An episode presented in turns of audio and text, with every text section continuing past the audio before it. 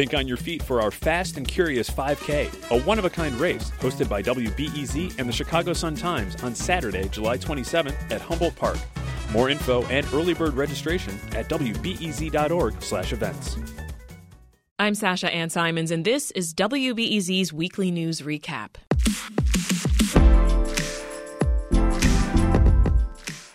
Each week, we catch you up on the biggest local and state stories that you might have missed. Stories like these. After a productive day at the bargaining table, I'm pleased to report that the Chicago Teachers Union House of Delegates voted to end their work stoppage. Ultimately, I'm very proud of the fact that the members of the Chicago Teachers Union took a stand around this. Employees at the School of the Art Institute voted to unionize today, and this comes one day after workers at the Art Institute also voted to form a union. It's the first major museum union in Chicago and will represent more than 200 Art Institute employees including installers, curators, custodians, librarians, and retail workers. With us for those stories and more, Chicago Sun-Times columnist and ABC7 political analyst Laura Washington, and Heather Cherone, political reporter for WTTW News. We'll hear from Laura in just a moment, but Heather, let's start with a story that's on everyone's minds this week the standoff between Mayor Lightfoot and the teachers union. Students are now back in person after five days of canceled classes. What's the latest? Well, kids are back in school, although you guys did a great job breaking down the fact that some students don't think it's safe for them to be back in school, despite the agreement between the teachers union and the school district. The issue, I think, now will really turn to whether or not the guidelines set out in that agreement, which cover everything from um, high quality masks, additional testing resources, as well as setting metrics to flip schools where there are a high number of COVID 19 related absences um, to remote, whether those are enforced or whether um, it, whether, you know, things fall through the cracks and of course, at the same time, we're all watching the daily case counts and hospitalizations regarding COVID um, because it's possible that maybe we have begun to turn a corner and things will get a little bit easier. It's just too soon to tell sort of what will happen and, of course, what that impact will have on the schools. I want to hear some reaction now from CTU President Jesse Sharkey and Mayor Lightfoot we're, we're going to keep doing what's right as we go forward in the city. Um, you know, it was not an agreement that had everything. It's not a perfect agreement, um, but it's something that we that we can hold our heads up about. Um, partly because it was so difficult to get. No one wins when our students are out of the place where they can learn the best and where they're safest. After being out of school for four days in a row, I'm sure many students will be excited to get back into the classroom with their teachers and peers, and their parents and guardians can now breathe a much deserved sigh of relief. Laura, CPS school closures made national headlines. So, what are your thoughts on how the mayor and the union handled the whole situation? Well, I think unfortunately it was a continuation of the the, the bad blood and the tensions that have existed between the mayor and the union since uh, early in her, her term. This is the third time that uh, they've had a major conflict that has affected uh, education, has either suspended education, closed, shut down in schools entirely, or or had a huge impact on on the continuation of education in schools. So it's it's unfortunate, and I think that the bad blood is going to continue. You can see that in some of the responses that the CTU leadership has made even after the fact, and the fact that, uh, that the CTU membership, the 25,000 members had voted to to agree to go back, it, the vote was so close. I think it was 56% voted in favor of it. So I think there's going to continue to be some unhappiness. You mentioned the national aspect of that, and yeah. I think that's important to, to recall because Joe Biden, the President of the United States, and his uh, education department – weighed in uh, very strongly, saying in general, but um, in particular which in Chicago, they wanted to see kids in the classrooms, and they made that very clear. They made that clear to the National Teachers Union, and I think that that message uh, filtered down to Chicago, and I think that's one reason why the CTU uh, leadership decided to come to an agreement, even though they were not completely happy with the terms of the agreement. Well, speaking of the terms, Heather, break it down for us. What's the deal between CPS and the union, and what was left on the bargaining table? Well, there was quite a bit left on the bargaining table, and we heard uh, President Jesse Sharkey just then sort of acknowledge that that essentially the agreement is not great, but it is better than nothing. And they really laid it at the mayor's footsteps for being forced to take these additional actions, which union leaders have been asking for since before the start of the school. So, as I said before, there's going to be a concerted effort to uh, sign students up to get tested. Uh, originally, the union wanted every student to have to be tested unless their parents opted them out of the testing. Instead, the program remains an opt in program, and we have seen very low numbers of students signing up for that. So there will be an effort to improve those opt in numbers. And it also, for the first time, sets specific measures, like I said, to flip schools to remote. And the union said that was critical, but what they also wanted and didn't get was a citywide metric to turn all schools remote. And the mayor would not budge on that. And uh, by comparison, the safety agreement that they negotiated back in February February 2021 mm-hmm. established such a citywide metric. So essentially, that if the, the percent positivity was over 15%, that all schools would flip to remote. And it was not lost on any member of the union's negotiating team that the current average was above 20% during much of the, the work stoppage and remains above 15% um, as of the latest data updated Thursday afternoon. So that those are a couple of the issues that remain. Are the uh, teachers going to be paid for their work during that time? Well, that is a good question. Um, the mayor said that she would leave it to school CEO Pedro Martinez to make that decision, also yet to be determined as to whether or not students will have to make up the five days of school. And I imagine that if students are required to make up those five days of school, teachers would be paid for those five days. Um, we just don't know which way it's going to shake out. But I am reminded of an attempt by former Mayor Rahm Emanuel to sort of play this game a little bit when there was a strike back in 2012. Eventually, the teachers did get paid for every day they were out on strike. However, during the 2019 strike, uh, Mayor Lightfoot refused to pay teachers for all of the days that mm. they were out on strike, and that remains a very sore spot for many union members. So this could go and, and, either way. I would also point out that uh, the mayor has been saying consistently on this ground that this was not really a strike, and the, the, the action that the CTU took and the refusal to work was illegal, and, they, and, and in fact, the, the Lightfoot administration filed a, a charge against them for that. So her position might be this was an illegal walkout, and so therefore we don't have to pay you. Very true. It seems unlikely. Um, Laura, let's keep talking here, but but about the miscommunication of this whole thing. There were communication issues that we saw during the standoff. Uh, many parents, including myself, we got mixed messages about school closures and, and remote learning options. Right, right. At the beginning of the walkout, at the beginning of the stoppage, uh, CPS officials as I understand it, told parents that if you wanted to send your kid to school, if you wanted your child to be in school, that they would accommodate that. And actually, that wasn't something that they were prepared, as it turned out, to do. They they just didn't have enough people in the buildings. They didn't have a, staffing numbers were down, not just in terms of teachers, but among other staff that they hoped would fill the gap that the teachers, since the teachers weren't going to be there. And that did not come to reality. So, in fact, parents were being told one thing, and in fact, uh, something else was happening. And and then every day, it seemed like practically every day, as the, as the stoppage continued, there was uncertainty about when there would be a decision or when there would be an announcement about the, whether there'd be school tomorrow. So parents were left hanging it, it, one one night until I think close to 11 o'clock at night. Mm-hmm. So it, it created a lot of confusion, and I think just deepened the frustration that parents have been feeling about how schools have been handling this just since the COVID crisis. Yeah, that late night, I just went to sleep, Laura, and I I got the update the next morning. I said, I can't, I can't wait. I'm, I'm not. Yeah. I'm not doing this. Well, Heather, what else are we hearing from parents? And you mentioned this earlier, uh, but talk more about the student position here.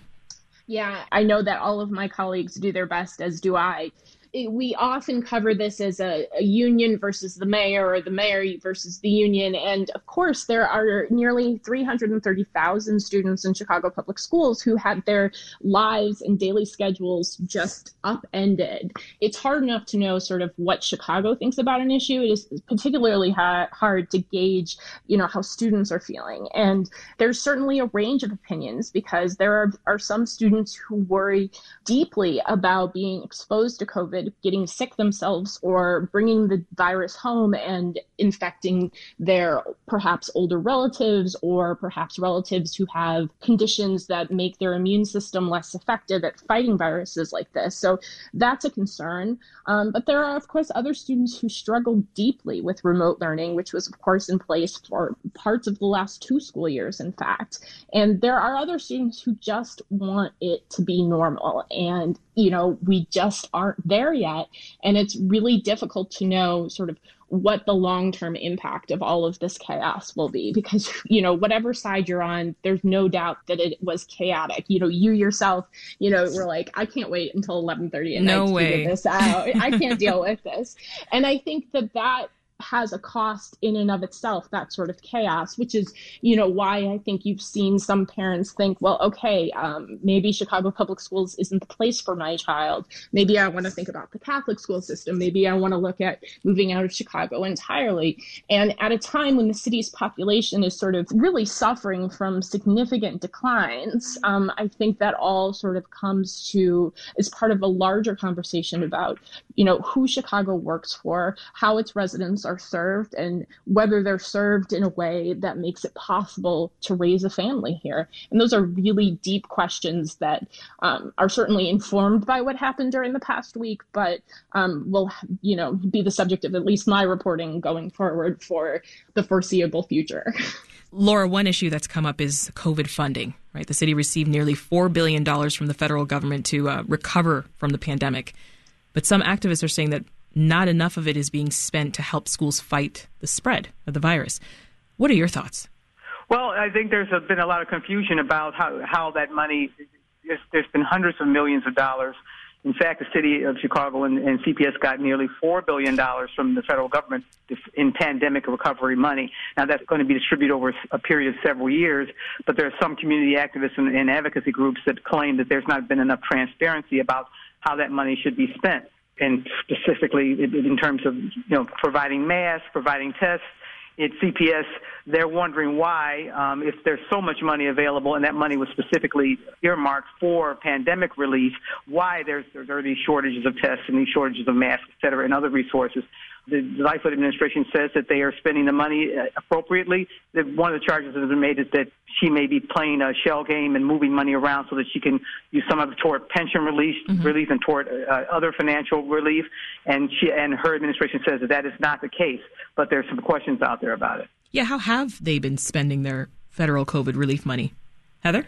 Well, it's been a series of things. I think that there there has been tremendous number of dollars have been spent on on on after school programs, uh, programs since the pandemic has had such a deep effect on on keeping kids out of the classroom or keeping them uh, not as resources they should be in the classroom. There's been uh, social youth programs, there's been after school programs and other initiatives. There's been anti-violence money, over 100 million dollars in anti-violence money that's come out of the pandemic. I think that the Lightfoot administration can make the case that they are spending lots of dollars on city relief, but uh, perhaps uh, some people say that there's just not enough transparency to that. A question for you, Heather. What to what extent could this friction between the teachers union and, and CPS play out in the 2023 mayor's race? there is no doubt that it will have a significant impact on that race. And I've been on this show enough times, Sasha, that you know that I, I'm not one to make crystal ball predictions, but I feel confident in saying that schools will be a major issue. And there is no doubt that the Chicago Teachers Union will look to endorse a rival or a challenger to Mayor Lori Lightfoot if she does seek a second term. And whether that will be Union Vice President Stacy Davis Gates has yet to be decided. We asked Stacy Davis Gates if she planned to run for mayor. She said she was focused on leading the union and parenting her young children in this crazy so COVID surge. Yeah. But there is no doubt that the teachers union um, wants there to be a different mayor. And Stacy Davis Gates said it clearly. She said Mayor Lori Lightfoot was unfit to lead the city because of what happened between the schools and the union. Mm-hmm. So there is no doubt that will be a major issue. Well, I'm glad you brought up the CTU vice president, uh, Laura. She said, "quote." This mayor is unfit to lead our city. She's a one woman kamikaze mission to destroy our public schools harsh words. Uh, how important, Laura, is that relationship between the mayor's office and, and the union? Of, course, it's very important. And, and, as you recall, there was a very difficult and challenging, intense relationship between the CTU when Karen Lewis was leading it, the late Karen Lewis, and when Rahm Emanuel was mayor. You know, toward the end of, of, of the period when they were in those leadership positions, they did come to be able to work together and, and but there were a lot of harsh words passed around so that's nothing new and of course as heather points out the ctu has no problem getting involved in, in chicago politics and mayoral politics and in the election that, that brought lori lightfoot to city hall uh, the ctu uh, is supported uh, cook county board president toni preckwinkle in that battle So, as Heather says, it's, it's very likely that they are going to step up again. And mm-hmm. in these harsh words that you're hearing from Stacy Davis Gates are just an indication of that. Well, speaking of unions, I, I, want to touch on something here. This week, employees at the Art Institute of Chicago and the School of Art Institute they voted to unionize. They're seeking higher wages and better working conditions. What do you think about that news, Laura? It's interesting. The Art Institute would be the first uh, major cultural institution, museum in Chicago to unionize. It's something that is not been happening here, although it's a trend that is happening in other parts of the country. New York has several museums and cultural institutions that are that have moved toward unionization. I think part of it is that we're in the middle of a, of a pandemic. We're in the middle of a of a crisis that has deeply affected people's uh, workplaces, their views about their workplaces, and and has made many workers feel that they are underappreciated. And so I think that that has bubbled up and, and is the reason why you're seeing this uh, development. Now, this is something that didn't happen overnight, but it's something that's that's developed where, and it's going to be not just the Art Institute that's going to unionize, but it's going to be the School of the Art Institute. I'll be watching this because I won't be surprised to see other museums and perhaps MSI, perhaps the Field Museum, the, the Shedd, uh, to follow in their footsteps. I think that's I think it's a trend that's going to continue. That's Laura Washington of the Sun Times and ABC7 and WTTW's Heather Cherone. And don't go away, there's plenty more where that came from, including these stories. Mayor Lori Lightfoot has tested positive for COVID 19. The diagnosis comes just a day after a deal was struck with CPS teachers who are concerned about the safety of in person learning. Mayor Lightfoot today appointed the first executive director to a new community commission, and the move remains controversial. That role is designed to play a role in policing police and in hiring and firing police superintendents. Meanwhile, we're 10 days into the new vaccine mandate rules for many indoor businesses in Chicago and Cook County. The county has yet to cite a single business for violating the rules. So back to you, Heather. Let's pivot to COVID 19 in our region. Where do we stand on case numbers? Has the Omicron surge peaked yet? Well, they are soaring and they remain at the highest point, certainly since the winter of 2021 and perhaps even higher than the first wave of the pandemic, but, but it's hard to compare because there was so little testing available back when the pandemic first hit. Mm-hmm. But, you know, the way I've been thinking about it is that because so many people are vaccinated and we know that the Omicron variant of COVID 19 can infect fully vaccinated people, I've been keeping a very close eye on hospitalizations. And hospitalizations are just soaring. We heard from Illinois Department of Public Health Director Dr. Ngozi Ezike this week, who said that previous record had been, quote, smashed, and that the state government was actually executing contracts it had to bring in emergency healthcare workers to help hospitals withstand that surge. And the need is uh, particularly acute in the northwest corner of the state surrounding Rockford, where there are just about 5% of intensive care beds available, which is very, very low. Typically, wow. you want to have something like 20% of intensive care beds open to ensure that people who get in car crashes and have heart attacks can get the necessary care. I don't know that we can tell a whole lot from case counts because people, if are vaccinated, more are likely to have a cold.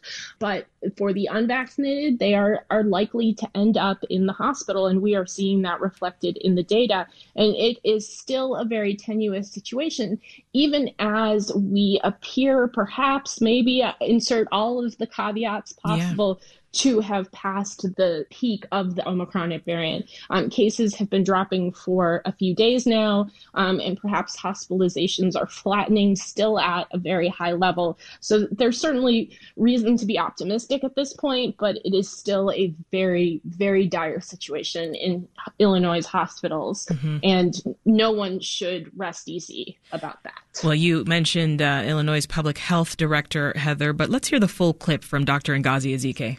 We have never had this many COVID patients in the hospital at any point in the pandemic, not uh, in spring of 2020, not in the winter uh, of 2020. This is the absolute uh, highest number, and, and not just by a couple. Uh, our previous totals uh, have been smashed. Laura, it feels like right now the question is who hasn't gotten COVID? That's sort of the conventional wisdom. If you haven't gotten it by now, you're very likely to. It's, it's uh, the Omicron variant is just so extremely contagious. And another number that uh, Dr. Ezike pointed out is that the vast majority of those those patients are unvaccinated. 80, I think the figure she gave is 80 percent. So this is a very preventable uh, situation, and it, and that makes it even even more distressing, particularly for healthcare workers who are in the positions and have been in the positions for going on, going into a third year mm-hmm. to have to treat people and to have to have, have to respond to people who are lots of them eh, eh, you know sick because they did not take the precautions of the vaccinations. And I, I think you're seeing that particularly down, more downstate than, than in northern Illinois because there there is a, a sentiment, particularly downstate, uh, more of a sentiment against vaccination. But of course, there's parts of the city where that, that's a problem as well. Mm-hmm. And as we know, Laura, uh, the mayor tested positive for COVID this week. So what did she have to say about that? Well, she didn't have much to say, which is pretty typical with elected officials.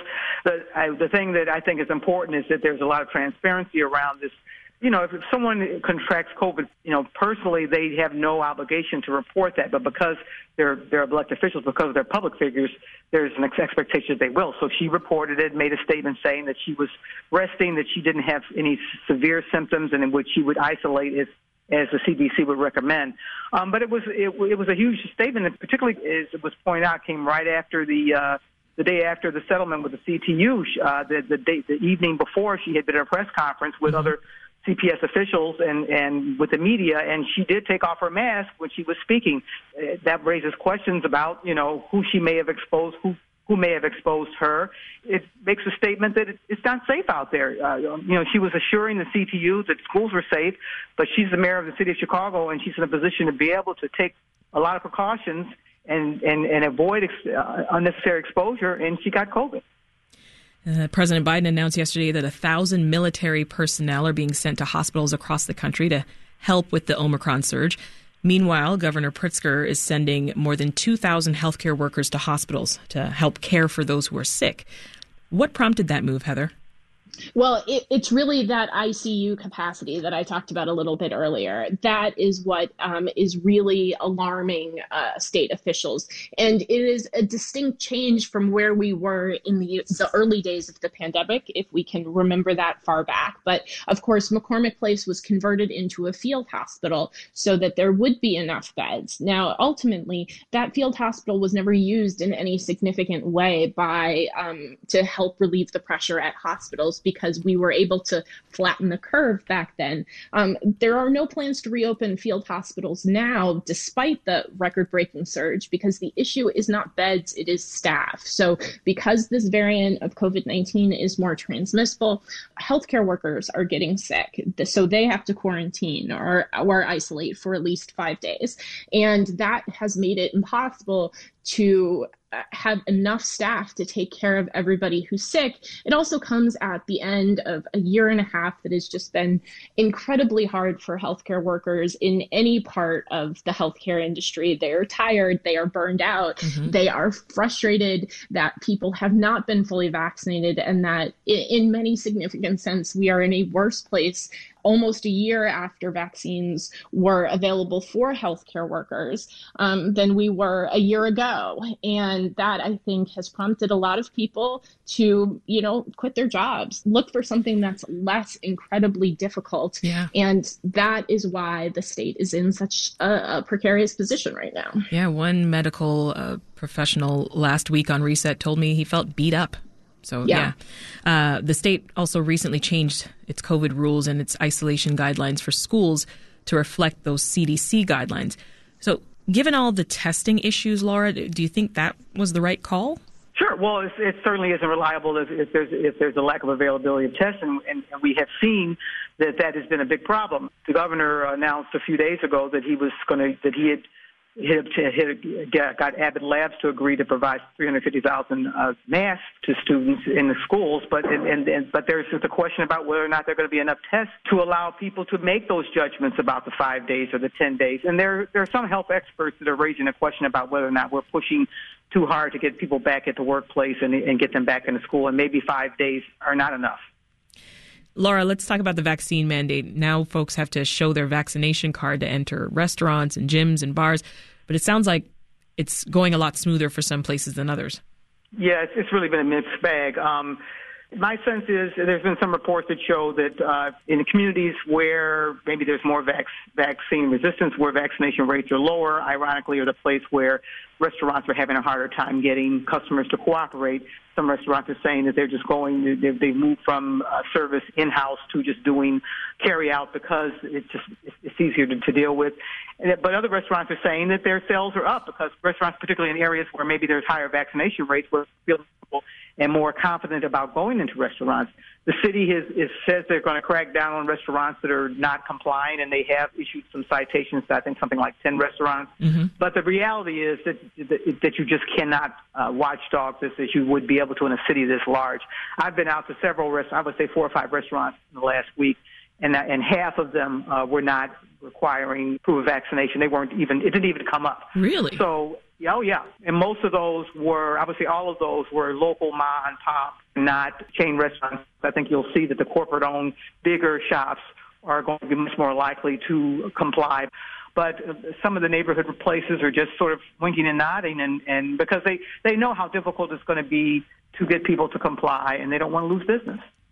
Let's switch gears. I, I want to talk about another story. Uh, Chicago's first civilian led police oversight committee. They're finally getting off the ground. Heather, can you tell us about the Community Commission for Public Safety and Accountability? Right. Well, this is really the culmination of a fight that lasted nearly five years and is really the last major reform that was recommended in the wake of the police murder of Laquan McDonald. The idea is to rebuild Chicagoans' trust in the Chicago Police Department. Regular Chicagoans without expertise in law enforcement or the legal system should be in charge of overseeing the police department. And after a lot of negotiation and a lot of back and forth, there's finally finally a structure in place to make that happen. And this week, Mayor Lori Lightfoot named the first executive director of that agency. And that will be Adam Gross, who was really intimately involved in proposing this structure and sort of helping negotiate it through a really intense debate over whether it would have the desired effect and, and improve police community relations or whether it would just create another layer of bureaucracy that would do nothing nothing but waste taxpayer money and make police officers' job even harder to do. It, you know, with a little bit of delay, the city council vote was was nearly six months ago. Things are finally up off the ground, and now people can apply to serve on this board. Mm-hmm. And it will be an interesting experiment to see a body like this, whether in a big city like Chicago, it can have a meaningful impact on police reform, which of course has proceeded in fits and starts for I think as long as most people who have covered this issue can remember. Right, uh, Laura. Let's let's pick up where Heather just left off. I mean, police reform advocates have been pushing for community oversight for years. How is this significant right now? Well, it's significant. First, I should say that this is something that Lori Lightfoot advocated when she ran for office, and but then she pulled back from this, and I think partly because there was a lot of resistance coming from the police rank and file to this. But so she kind of had to be uh, dragged kicking and screaming into this agreement to move ahead with this commission. And it's the telling thing is that some of her uh, most vocal critics are, are, are happy with this appointment of Adam Gross. They've worked, some of the members of City Council, more progressive members who worked very hard with Adam Gross in, in negotiating this agreement, are very happy with the outcome.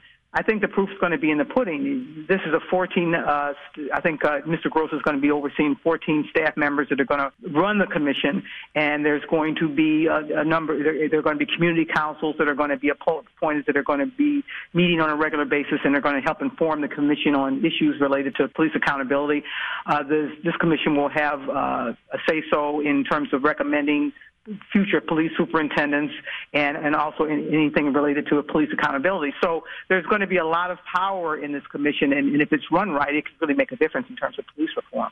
Well, before I let you go, uh, you know, any other stories that'll be on your radar for the coming week? I'll start with you, Heather. I know you talked about following that COVID surge right? Going to keep a close eye on that those covid numbers. And next week there's another hearing scheduled in the ongoing very acrimonious debate over the ward next ward map for the city of chicago based on the 2020 census. So there will be another chance for alder people to find their way a little bit closer to a compromise. Mm-hmm. um, we will have to see if that's possible. There is very little room for negotiation. And both sides are pretty dug in between the Black Caucus and the Latino Caucus on the city council. And what are you watching, Laura? Well, Chicago politics and Illinois politics are starting to gear up. Uh, we saw petitions for the uh, June 28th primaries, uh, petitions to get on the ballots uh, start to roll out this week. And next week, we're expecting a big announcement.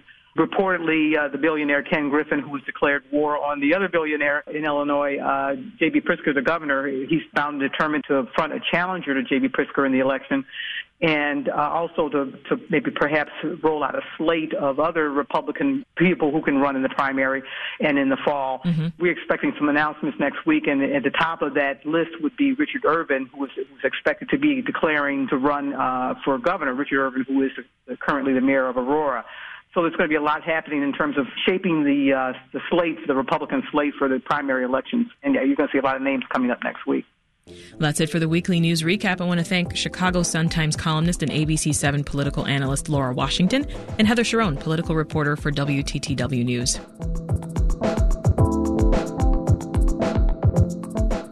That's it for the weekly news recap. The pandemic is causing a lot of political battles with our schools, police, and even restaurant owners.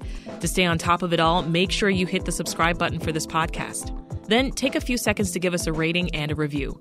Doing that helps people find us. I'm Sasha Ann Simons. Thanks for listening. Have a great weekend and come back soon.